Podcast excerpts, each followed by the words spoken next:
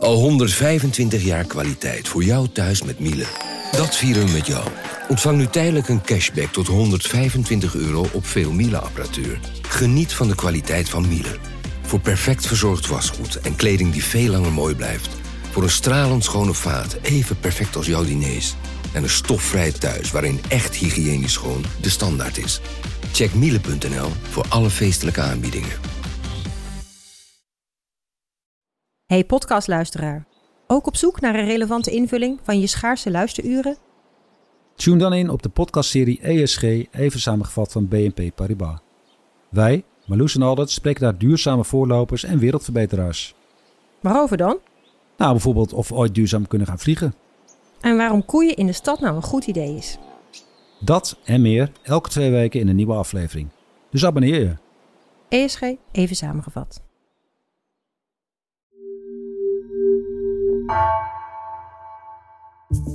Vanaf de redactie van NRC het verhaal van vandaag.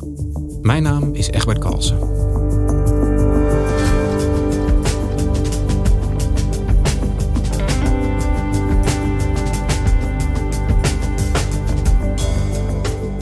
Gemeenten lopen klem. Met de gemeenteraadsverkiezingen voor de deur is er een gebrek aan kandidaten voor de gemeenteraad. Den Haag schuift de uitvoering van belangrijke taken zoals jeugdzorg of schuldhulpverlening door naar gemeenten. En dat dwingt hen tot samenwerkingen met andere gemeenten. Het gevolg? Een democratisch tekort. Politiek verslaggever Mark Adriaanse volgt deze padstelling vanuit een van de meest gemiddelde gemeenten van Nederland.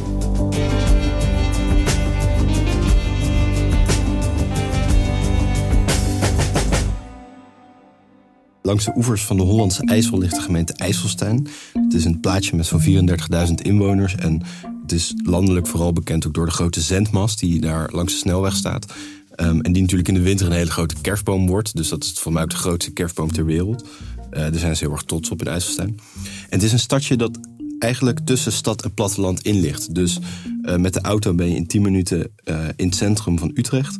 Uh, maar als je vanuit het hart van IJsselstein vijf minuten naar het westen fietst... dan zit je tussen de oude boerderijen en op het platteland echt. Dat vinden ze zelf allemaal prachtig, dat ze het beste van twee werelden hebben, zeg maar. Het is ook een hele oude gemeente met een heel oud stadscentrum. En het heeft al ruim 700 jaar stadsrechten. En dat is best bijzonder. Het is dus echt wel een van de oudere steden van Nederland. En die zelfstandigheid koesteren ze heel erg, maar die staat ook heel erg onder druk. En wat ik niet wist toen ik naar IJsselstein ging, maar wat vervolgens iedereen mij daar heeft ingepeperd, is dat het een hele gemiddelde gemeente is. En dat vertelde ook de burgemeester toen ik hem in zijn kantoor sprak. Hi, goedemorgen. Uh, we hebben een afspraak met de burgemeester. Ja, wij zijn ook ooit geweest, je hoort dat nooit meer, de andere steden gaan ons nu voor, de gemiddelde stad van Nederland. Echt een jaar of zes geleden, nog voor mijn komst, hoorde ik van ja, als je voor de verkiezingsuitslagen alvast wat wilde weten, het plaatje van Nederland, het gemiddelde, ga naar IJsselstein. Mark, jij, uh, jij kwam in IJsselstein terecht. Uh, ik ken het, want een van mijn oma's komt er vandaan. Maar hoe, uh, hoe ben jij daar in hemelsnaam terechtgekomen? toeval. Ik was vorig jaar in het voorjaar aan het nadenken over de verhalen die ik wilde gaan maken voor de gemeenteraadsverkiezingen. En ik ben toen naar een aantal ledenvergaderingen geweest van politieke partijen in het land. Gewoon om ja, gevoel te krijgen voor wat daar leeft en de onderwerpen die daar spelen. En ik was toen op een ledenvergadering van een PvdA-afdeling in uh, Drenthe. En daar zei iemand tegen mij: Ja, ik was vorige week in IJsselstein. En daar hebben ze 34.000 inwoners. En de partijafdeling daar heeft 50 leden. Ja, dat is heel moeilijk om kandidaten te vinden. En toen dacht ik: Ja, dat is eigenlijk wel heel interessant. Want als het dan moeilijk is om goede kandidaten te vinden, dan zegt het denk ik iets over ja, de leegloop van politieke partijen. Uh, politieke partijen verliezen al decennia leden. En ik wilde eigenlijk dat gaan beschrijven. Dus ik ben toen naar IJsselstein gegaan. Ik ben met mensen gaan praten. Ik heb me uh, laten rondleiden door het stadscentrum, omdat ik de stad door de ogen van raadsleden wilde, wilde leren kennen.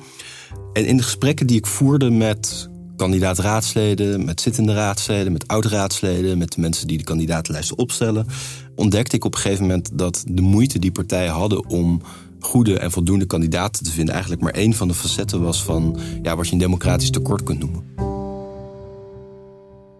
Een, eh, een democratisch tekort, zeg jij? Hoe, hoe uitzicht dat precies? Nou, de, kwaliteit van de gemeenteraad zakt omdat het steeds moeilijker wordt om mensen te vinden. Laat staan ook uh, goede mensen die de raad in willen.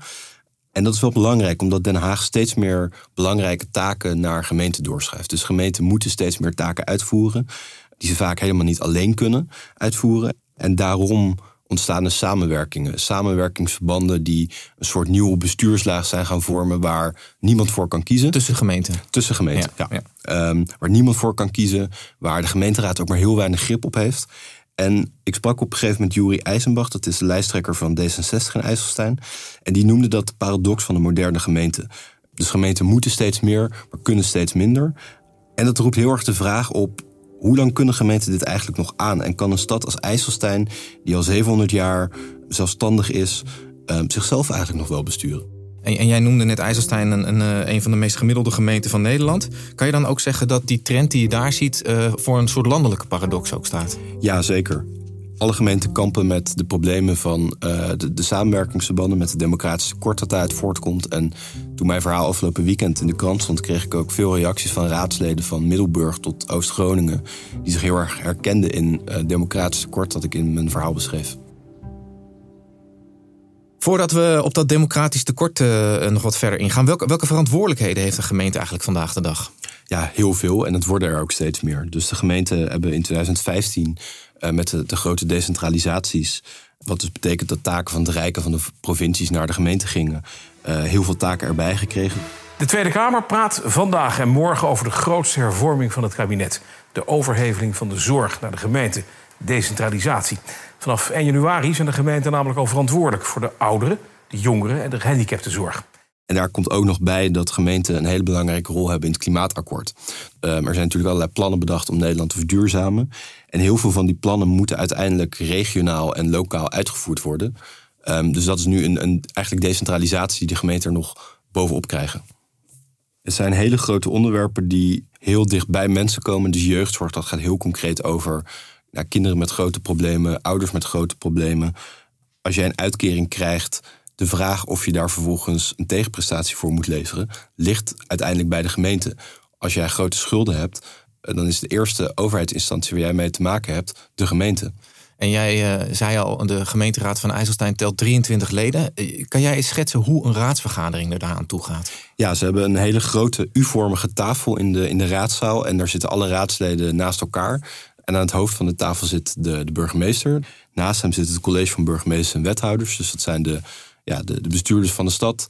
Die voortkomen uit het coalitieakkoord. Dus komende maand als Nederland naar de stembus gaat, dan uh, komt daar een uitslag in de gemeenteraad. En dan gaan de partijleiders met elkaar onderhandelen over een nieuw coalitieakkoord. En uh, vervolgens stellen ze wethouders aan die dat moeten uitvoeren. Mark, jij schetst een gemeenteraad waarin ze met z'n 23 uh, uh, allemaal de grote problemen van IJsselstein aan het behandelen zijn. Zie je daar dat democratisch tekort ook al terug? Ja, nog niet direct in één vergadering of in twee vergaderingen, maar wel in wat er uiteindelijk achter zit. Dus ik schetste al dat politieke partijen heel veel moeite hebben om kandidaten te vinden. Ik sprak bijvoorbeeld met uh, van Schalkwijk. Zij is kandidaat voor de PvdA, zij is lijsttrekker. Zij werd lid van de PvdA, ze werd meteen het afdelingsbestuur ingetrokken. Ze werd commissielid. Vervolgens deed ze het daar goed en uh, is haar hand opgestoken. Nu is ze lijsttrekker. Dat gaat heel makkelijk. Maar nog belangrijker is dat gemeenteraden op papier over hele grote onderwerpen gaan. Zoals we net al zeiden, de jeugdzorg, het klimaatakkoord, het minimabeleid. Maar dat ze in de praktijk eigenlijk niet zo heel veel te zeggen hebben over die onderwerpen. En hoe, hoe komt dat dan, dat ze daar zo weinig over te zeggen hebben? Um, gemeenten kunnen al die taken niet in hun eentje uitvoeren. En ik sprak er ook over met de burgemeester. We krijgen steeds meer als gemeente taken die we zelf moeten doen, soms met anderen. En vaak zit bij die taken niet het geld. Dus dan is het een uitdaging om je de vraag te stellen en te beantwoorden: kunnen we het nog aan, dat ja. wat de hogere overheid ons vraagt? En dus gaan ze samenwerken. En de grip van de raad op die samenwerkingsverbanden is heel beperkt. Ik sprak uh, Conrad Meijer, dat is een, een, kandidaat voor de lokale partij, de Lokale Democraten. En die zei: Ja, eigenlijk is het enige wat je kan zeggen: het is kloten. Punt. Ja. Um, en daar zijn natuurlijk wel wat nuances op te maken. Maar in de kern komt het er inderdaad wel op neer dat de gemeenteraad heel veel moeite heeft om grip te krijgen op de grote taken die ze van het Rijk hebben gekregen. Die ze als gemeente uitvoeren, maar waar ze als gemeenteraad maar heel beperkt op kunnen controleren. Omdat IJsselstein, uh, maar eigenlijk elke Nederlandse gemeente, samenwerkt met omringende gemeenten. Ja. Dus dat zijn die, die samenwerkingsverbanden die jij noemde. Wat moet ik me daar precies bij voorstellen? Die samenwerkingsverbanden, dat gaat eigenlijk over bijna alles wat je kunt bedenken. Dus het gaat van het ophalen van de vuilnis tot het snoeien van de struiken, tot het, het minimabeleid, de politie, de gezondheidszorg. Dat zit allemaal in samenwerkingsverbanden. En dat is ook heel logisch, hè? want een gemeente als IJsselstein heeft ja, ik geloof nog minder dan 200 ambtenaren, waar ook de BOA's onder vallen. Ja, je kan niet verwachten dat zo'n gemeente al die taken, die vaak ook heel specialistisch zijn. En jeugdzorg is een heel ingewikkeld specialistisch dossier, dat gemeenten dat in hun eentje kunnen uitvoeren. En juist bij de, bij de jeugdzorg zie je ook als je samen in een sociaal verband zit met omliggende gemeenten, dan kun je wat makkelijker bijvoorbeeld een projectleider of een coach of noem maar op inhuren. Want samen kun je zo'n persoon betalen. In je eentje ben je daar vaak te klein voor. En dus is het ook heel logisch dat ze met elkaar gaan samenwerken. Maar de consequentie is wel dat gemeenteraden dus constateren dat ze ja, weinig grip hebben op die grote dossiers. Ja, want die uitvoering zit eigenlijk een laag hoger, zou je bijna kunnen zeggen, dan die individuele gemeenteraad. En dan gaat ze dus maar voor een heel klein deeltje over. Precies. En er stemt ook niemand voor. Als we komende maand naar de stembus gaan, dan stemmen we voor de gemeenteraad. Maar niet voor het samenwerkingsverband. Niet voor de regio's waar die samenwerkingen vaak in plaatsvinden. Ja, en dan zie je dat democratisch tekort eigenlijk groeien met dit soort trends. Precies, ja.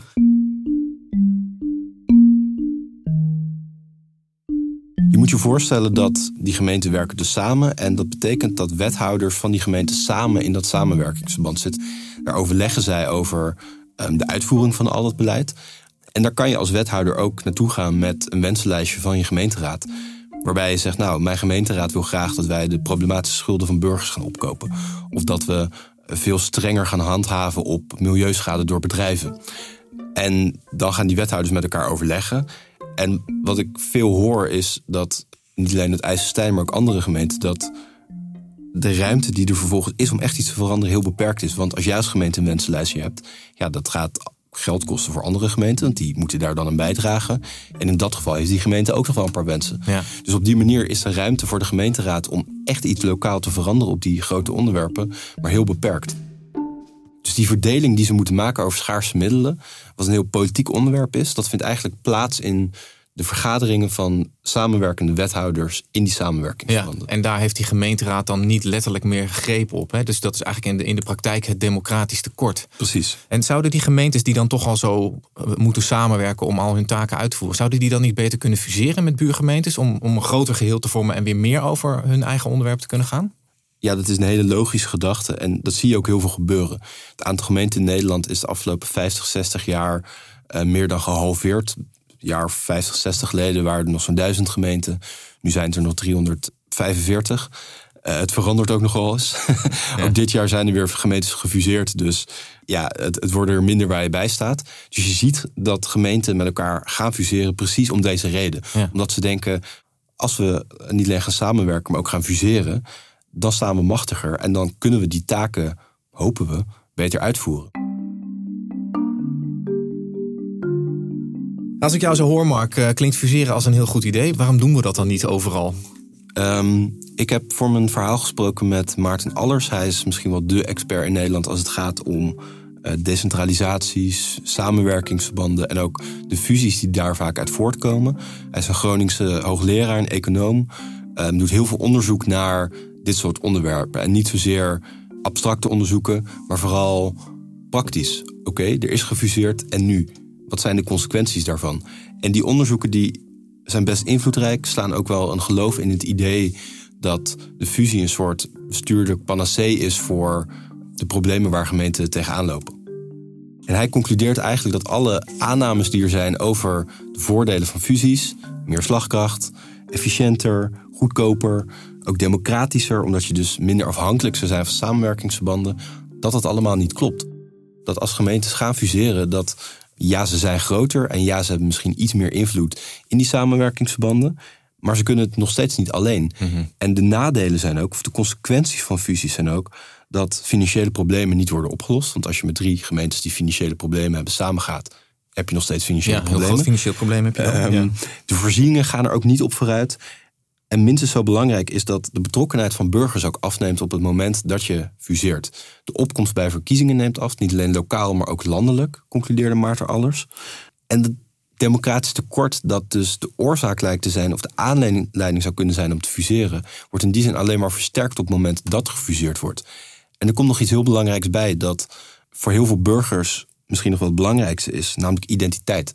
Dus mensen willen ergens bij horen. En ze identificeren zich vaak wel met een gemeente die al lang bestaat, zoals IJsselstein. Maar niet zo gauw met een gemeente waar ze met vijf of met tien, of in het geval van Zuidwest-Friesland, met tientallen Ja. kernen samenwerken. Wat eigenlijk een soort ja, mini-provincies zijn geworden. Ja. En dat is ook een vraag die in IJsselstein op dit moment heel erg speelt. We constateren dat het heel moeilijk wordt om al die taken uit te voeren. Dat we, zoals een raadslid tegen mij zei, eigenlijk onszelf niet meer kunnen besturen. Maar ja, fuseren is wel een hele grote stap, omdat je dan die 700 jaar zelfstandigheid opgeeft. Oké, dus, dus fusies lijken een oplossing, maar zijn dat ook in de praktijk toch weer niet, wegens alle redenen die jij net noemt. Wat moet er dan wel gebeuren? Ja, goede vraag. Eigenlijk kan je zeggen dat gemeenten, en niet alleen IJsselstein, maar tal van gemeenten die in deze positie zitten, dat die eigenlijk klem zitten. Dus ze krijgen heel veel taken van de Rijksoverheid en van de provincies. Ze krijgen er niet het geld voor. Ze kunnen die taken niet alleen uitvoeren, dus ze gaan samenwerken. Nou, dat leidt tot democratisch tekort. Dat zien ze allemaal, dat voelen ze ook allemaal. Dat vinden ze allemaal ook, problematisch. Maar ja, een fusie is eigenlijk ook niet de oplossing. En die wurggreep zie je ook heel erg bij bestuurders, vind ik, die worsteling. Ik was bij een bewonersavond in Benschop. Dat is een van de kernen van de gemeente Lopik, dus wat naast IJsselstein ligt. Die willen fuseren. Nou, dan die burgers daar, die wilden dat eigenlijk niet. Die waren heel erg bang voor het verlies van hun dorpsidentiteit. En ik zag daar een wethouder die het daar eigenlijk in de kern wel heel erg mee eens was. En die die vrees ook had. Maar ja, hij moet besturen. En hij constateert dat zij het niet meer alleen kunnen. En dat zij uiteindelijk ook niet degene zijn die hier in de kern over gaat. Dus het probleem waar zij tegenaan lopen, dat kunnen zij niet zelf gaan oplossen. Dat ligt echt in Den Haag. En, en wat zegt de Rijksoverheid daarover? Ja, niet zo heel veel eigenlijk. Het verhaal is toch, fusies moeten van onderop komen. Herindelingen moeten van onderop komen. Maar ja, in de praktijk zie je dat de omstandigheden waarbinnen de gemeenten die keuze moeten maken, door de Rijksoverheid gedicteerd worden. En er eigenlijk toe leiden dat gemeenten maar één kant op bewegen, namelijk de fusie. Uiteindelijk zeggen heel veel lokale politici en ook Maarten Allers, de, de, de Groningse hoogleraar, dat Den Haag hier een visie op moet ontwikkelen. Ja. Dus wat verwachten we van het lokaal bestuur? Wat vinden we belangrijk dat de gemeente doet? En hoe zorgen we dat de gemeente dat ook kan? Ja. Dus ze kijken daarbij nadrukkelijk naar Den Haag, naar de Rijksoverheid. Hoe, hoe zou zo'n visie er dan uit kunnen zien? Nou, een plan dat Ronald Plasterk bijvoorbeeld als minister van Binnenlandse Zaken heeft gehad en waar hij om verguisd is, was de 100.000 plus gemeente. Dus hij constateerde eigenlijk hetzelfde probleem, maar hij zei: ja, de oplossing daarvoor is gewoon om gemeenten zo lang te laten fuseren dat alleen maar gemeentes overblijven die groot genoeg zijn om al deze taken uit te voeren. Ja. Ehm, dat plan is van tafel gegaan. Ja, je zou ook kunnen denken, maar dat is meer een beetje een bierveeltjesfilosofie. Ja, zouden er niet regio's moeten komen? Dus in plaats van provincies die nu heel weinig taken hebben, want die zijn in grote mate naar de gemeente gegaan, die vervolgens regionaal zijn gaan samenwerken. Ja, dat ligt daar dan niet de toekomst. Dus als je constateert dat het belangrijk is, en dat zeggen gemeenteraadsleden ook, dat die taken dicht bij burgers worden uitgevoerd, zoals de jeugdzorg. Maar als je ook constateert dat dat leidt tot een democratisch tekort, dan moet je dat dan niet gaan democratiseren. En jij hebt veel raadsvergaderingen in IJsselstein gevolgd. Wat verwacht je dat, dat hun keuze gaat worden qua zelfstandigheid of samenwerking? Ja, ik durf dat echt niet te zeggen. Dat is heel erg afhankelijk van de uitslag van de verkiezingen. De lokale partij voert campagne met de belofte dat IJsselstein zelfstandig zal blijven. En dat is een hele emotionele boodschap. Maar zoals een oud bestuurder het IJsselstein tegen mij zei... ja, uiteindelijk gaat dit ook om emotie. Bestuurlijk gezien is zo'n fusie misschien, zoals je ook zei, heel logisch. Maar uiteindelijk willen burgers ergens bij horen. Ze hebben een bepaald gevoel bij hun gemeente. En ook in IJsselstein speelt identiteit echt een grote rol in deze discussie over de toekomst van de gemeente. We zijn nu bezig met eh, inwoners, met de gemeenteraad... om het toekomstbeeld van IJsselstein eh, op te halen. Van wat voor stad zijn we en willen we zijn. En als we dat weten, dan is de vraag... hoe word je of hoe blijf je zo'n stad? En die hoe-vraag, eh, die laat zich nog niet beantwoorden. En het is best denkbaar dat zij dan inderdaad zeggen... nou, we constateren al deze problemen. Het is niet ideaal, maar vinden die zelfstandigheid wel dusdanig belangrijk... dat we dat in ieder geval voor nu nog even vasthouden. ja, voor de time being dan inderdaad. Ja. En blijf jij dat volgen? Want je bent er nu zo vaak geweest. Eh, dus blijft IJsselstein een, eh, een speerpunt van je? Eh, ja, onze man in IJsselstein. Ja. Ja, ja ik, ik- het onderwerp democratisch tekort heeft enorm interesse van mij. En ik vond het heel gaaf om dat hier heel zichtbaar en, en dichtbij te kunnen maken. Dus ik blijf de toekomst van IJsselstein zeker volgen. Dankjewel, Mark. Ja, dankjewel.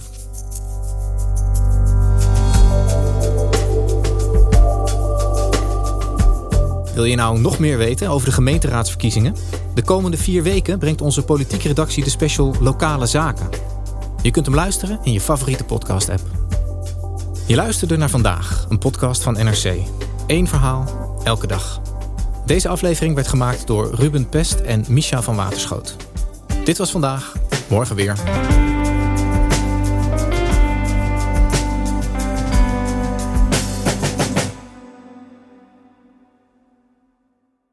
Technologie lijkt tegenwoordig het antwoord op iedere uitdaging. Bij PwC zien we dit anders. Als we de potentie van technologie willen benutten, kunnen we niet zonder een menselijk perspectief. Human-led, tech-powered noemen we dat. Ga naar pwc.nl.